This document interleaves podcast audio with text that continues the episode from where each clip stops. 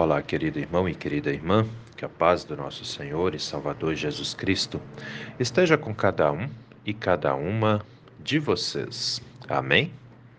Hoje é quinta-feira, dia 22 de junho, e antes da nossa reflexão, quero convidá-los e convidá-las para a atividade que temos hoje. Atenção, idosos, idosas, Hoje tem encontro do grupo de idosos às 14 horas na comunidade da Vila Lense. Todos os idosos e idosas são convidados para participarem conosco e igualmente muito bem-vindos e bem-vindas. Lembrando que esse encontro de hoje é recreativo, tá bem? Então venham, venham se divertir um pouquinho. Hoje às 14 horas na nossa comunidade da Vila Lense, grupo de idosos e idosas. Amém? Sendo assim, vamos meditar na palavra. As palavras das senhas diárias para hoje trazem do Antigo Testamento o livro do profeta Jeremias, capítulo 14, versículo 21, onde Jeremias diz assim: Senhor, lembra-te e não anules a tua aliança conosco. E do Novo Testamento, as senhas diárias trazem para hoje a primeira carta do apóstolo Paulo aos Coríntios, capítulo 1, versículo 9, onde o apóstolo Paulo afirma: Fiel é Deus, pelo qual vocês foram chamados à comunhão de seu Filho Jesus Cristo, o nosso Senhor.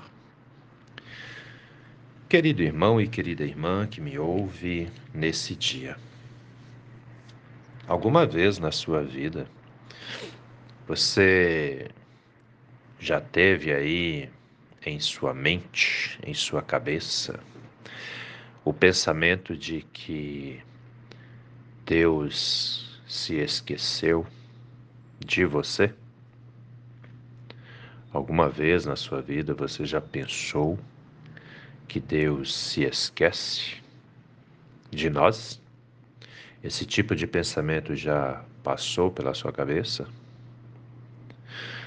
De repente vai ter aqueles que vão dizer: Olha, já tive essa impressão, Pastor Gil. Outros podem dizer: Não, não, não, não acho que não, né? Outros vão até dizer: Não, Deus não se esquece da gente. E outros ainda vão dizer: Nem parei para pensar nisso alguma vez? Né? As respostas podem ser diversas aqui. Então, a questão, queridos, queridas, é que existe sim muitas pessoas que pensam que Deus esquece delas. Tem pessoas que pensam que Deus tem prazer, inclusive, em castigar tem pessoas que pensam que Deus é como um carrasco que está ali com um chicote na mão, pronto para nos bater a qualquer momento. É, tem gente que tem as mais diversas visões a respeito de Deus, as mais diversas interpretações a respeito de Deus. Tem gente que vê Deus como um pai, mas como um pai agressivo, bravo, que briga o tempo todo com seus filhos e filhas. É, pois é. Mas a pergunta que fica é: Deus é assim? E eu, como seu pastor, digo: não. Deus não é assim. Pelo contrário, Deus é amoroso. A questão é que muitas pessoas confundem as coisas. Deus é amoroso, mas também é justo. Entendem? E como um bom pai, Deus corrige nós, os filhos. E tem que corrigir mesmo. Vocês que são pais, mães que me escutam, prestem atenção se não é assim, né? Se nós deixarmos os nossos filhos livres demais, a coisa vai desandar. Toda criança, deixa eu refazer, todo filho precisa de limites, precisa de disciplina. Todo filho. Foi assim conosco quando nós éramos crianças. Os nossos pais nos corrigiam, é ou não é? A mesma coisa agora que somos pais, temos que corrigir. Porque senão os nossos filhos desandam na vida e lá na frente, quando tudo dá errado, quando estiverem tudo frustrados, eles ainda vão culpar nós, os pais. É assim que a coisa funciona. Por isso que temos que corrigir. E essa necessidade de corrigir é, é nos ensinada também na palavra de Deus. É uma necessidade. Os pais não podem ver os filhos errando e não fazerem nada. E Deus age da mesma forma conosco. A diferença é que nós, pais humanos, né, muitas vezes corrigimos os nossos filhos até uma certa idade. Né? Tem muitos pais que falam assim: ah, não, agora que tu tem 18 anos, tu é responsável pela tua vida, tu te vira agora, né? Muitos pais falam isso. Eu meio que discordo um pouco disso, porque todos nós precisamos de orientação durante toda a nossa vida. Toda a nossa vida, tá? Tem gente que não concorda com isso, tudo bem, eu respeito a opinião de cada um, mas todos nós, a verdade é essa, todos nós necessitamos de orientação durante toda a nossa vida porque ninguém sabe tudo. Né? Então, sempre vai ter alguém que tem menos experiência do que nós, mas também vai ter alguém que tem mais experiência do que nós. Então, precisamos ser orientados. E é essa a atitude, a forma de Deus agir. Ele não nos corrige até um certo ponto da nossa vida. Ele nos corrige enquanto nós vivemos. Podemos ter 90 anos, 100 anos. Ele continua nos cuidando e, se nós precisarmos ser corrigidos, ele vai corrigir. Né? Isso é muito interessante observar. Por quê? Porque Deus é Pai de todos nós. Ele é, nós somos filhos e filhas dele, e o amor dele é constante em nossas vidas, assim como nós, pais, também. Mesmo depois que os nossos filhos e filhas fizerem 18 anos, nós continuamos pais. E se precisarem ser orientados, nós temos que orientar. Se precisarem ser corrigidos, nós temos que corrigir, né? Pai protege, temos que cuidar com isso, né? Mãe também protege.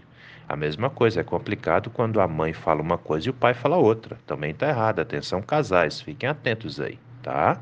Os dois têm que falar a mesma língua. Por que, que eu falei tudo isso? Porque nesse amor de pai, Deus age dessa forma conosco. Né? O profeta Jeremias, no capítulo 14 do seu livro, lá no versículo 21, vai dizer: Senhor, lembra-te e não anules a tua aliança conosco. Que aliança é essa? É a aliança de que nós sempre seremos os filhos de Deus. Jeremias está pedindo a Deus aqui para não desistir de nós para continuar cuidando de cada um de nós, seus filhos e suas filhas. E nós, crentes, Sabemos muito bem disso. Se Deus deixar de nos corrigir, a humanidade vai toda para o buraco, porque facilmente daremos as costas para Deus. É necessário que sejamos corrigidos? Sim. É necessário que sejamos guiados por Ele? Sim. Daí é a ação do Espírito Santo em nossa vida, nos mantendo o tempo todo é, ligados ao Senhor nosso Deus, ao nosso Pai. E aí vem o apóstolo Paulo na primeira carta aos Coríntios, capítulo 1, versículo 9, e vai falar justamente dessa fidelidade de Deus, ou seja, aquilo que Jeremias pede aqui no Antigo Testamento é comprovado no Novo Testamento por Jesus Cristo. Deus nunca deixou de se importar conosco.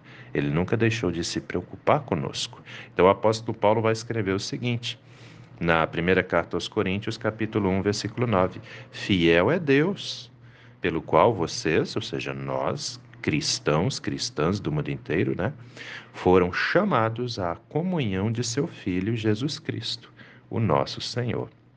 Ou seja, querido, querida, preste atenção. Deus nunca vai se esquecer de você. Pelo contrário, ele está o tempo todo do seu lado, porque você é um filho, uma filha amado, amada do Senhor. E Ele se preocupa conosco durante todo o tempo, até o dia em que nós formos chamados para a eternidade. E quando chegar esse dia, pela fé, pela união que temos com Ele, nós estaremos com Ele face a face, lá em cima, em nossa vida eterna, glorificando ao Senhor, vivendo uma vida sem sofrimento, sem dor, e aí a gente vai olhar para trás e dizer: valeu a pena eu confiar, eu acreditar, porque eu sou de fato amado, amada pelo Senhor. Portanto, querido irmão, querida irmã, fique firme na sua fé, fique firme na sua obediência ao Senhor. Vá para a igreja, esteja em comunhão com Ele, vá na casa de Deus, ore, cante, louve, se alimente da palavra. Quando você ouvir a pregação, seja você irmão católico, seja vocês irmãos evangélicos, né? Quando ouvir lá o padre pregando, o pastor pregando, a pastora pregando, ouça aquela palavra com carinho né? E siga os ensinamentos que te são passados, porque eles são ensinamentos importantes que valem para a nossa vida aqui na terra e também contribuem para a nossa vida eterna lá no céu. Amém? Pensa nisso com carinho, meu irmão. Pensa nisso com carinho, minha irmã, porque essa palavra é para mim, é para você, é para todos nós. Vamos orar? Deus eterno e todo-poderoso, muito obrigado, Senhor, por mais esse dia de vida que recebemos das Suas mãos, pela noite que passou em que pudemos descansar, protegidos e protegidas pelo Senhor. Assim, meu Deus, confiamos na Sua fidelidade e entregamos as nossas vidas ao Senhor nesse dia. E te pedimos, Pai amado, cuide de cada um e cada uma de nós. Nos oriente, nos guie, nos dê discernimento para que vivamos da maneira que te agrada, para que vivamos da maneira que o Senhor espera de todos e todas nós também. Fica conosco, Senhor. Abençoe os enfermos, as enfermas. Dê a eles e a elas, Pai amado, o milagre da cura, de modo que eles e elas possam voltar o quanto antes à normalidade do seu convívio familiar. Aqueles que estão internados em hospitais, permita, Senhor, que possam voltar para casa o quanto antes. Aqueles que estão em tratamentos e em recuperação em casa, permita, Pai amado, que volte à normalidade de suas atividades. Confiamos no Senhor por isso pedimos ao Senhor. Abençoe, meu Deus, os pais, as mães que têm que corrigir os filhos. Não permita que o medo, a angústia tome conta deles, mas que eles ajam com a autoridade que o Senhor concede a cada pai e cada mãe, e que os filhos e as filhas saibam ouvir, saibam seguir os ensinamentos que lhes são dados. Assim, meu Deus, te pedimos, proteja a nossa família proteja a nossa casa, desde mais, da mais pequenina criança até o idoso e idosa de maior idade. Que todos nós vivamos em paz, na paz que o Senhor dá. Entregamos as nossas famílias nas Suas mãos e te pedimos, Pai amado, se tu conosco a cada novo dia, a cada nova manhã. Em nome do nosso Senhor e Salvador Jesus Cristo que te pedimos e desde já também te agradecemos, pois temos a plena certeza de que o Senhor ouve as nossas orações e atende aos nossos pedidos também. Em nome de Jesus. Amém, Senhor. Querido irmão, querida irmã, que a bênção do Deus eterno e todo-poderoso, Pai, Filho e Espírito Santo, venha sobre você e permaneça com você hoje e a cada novo dia de sua vida, em nome do nosso Senhor e Salvador Jesus Cristo. Amém. E até a próxima.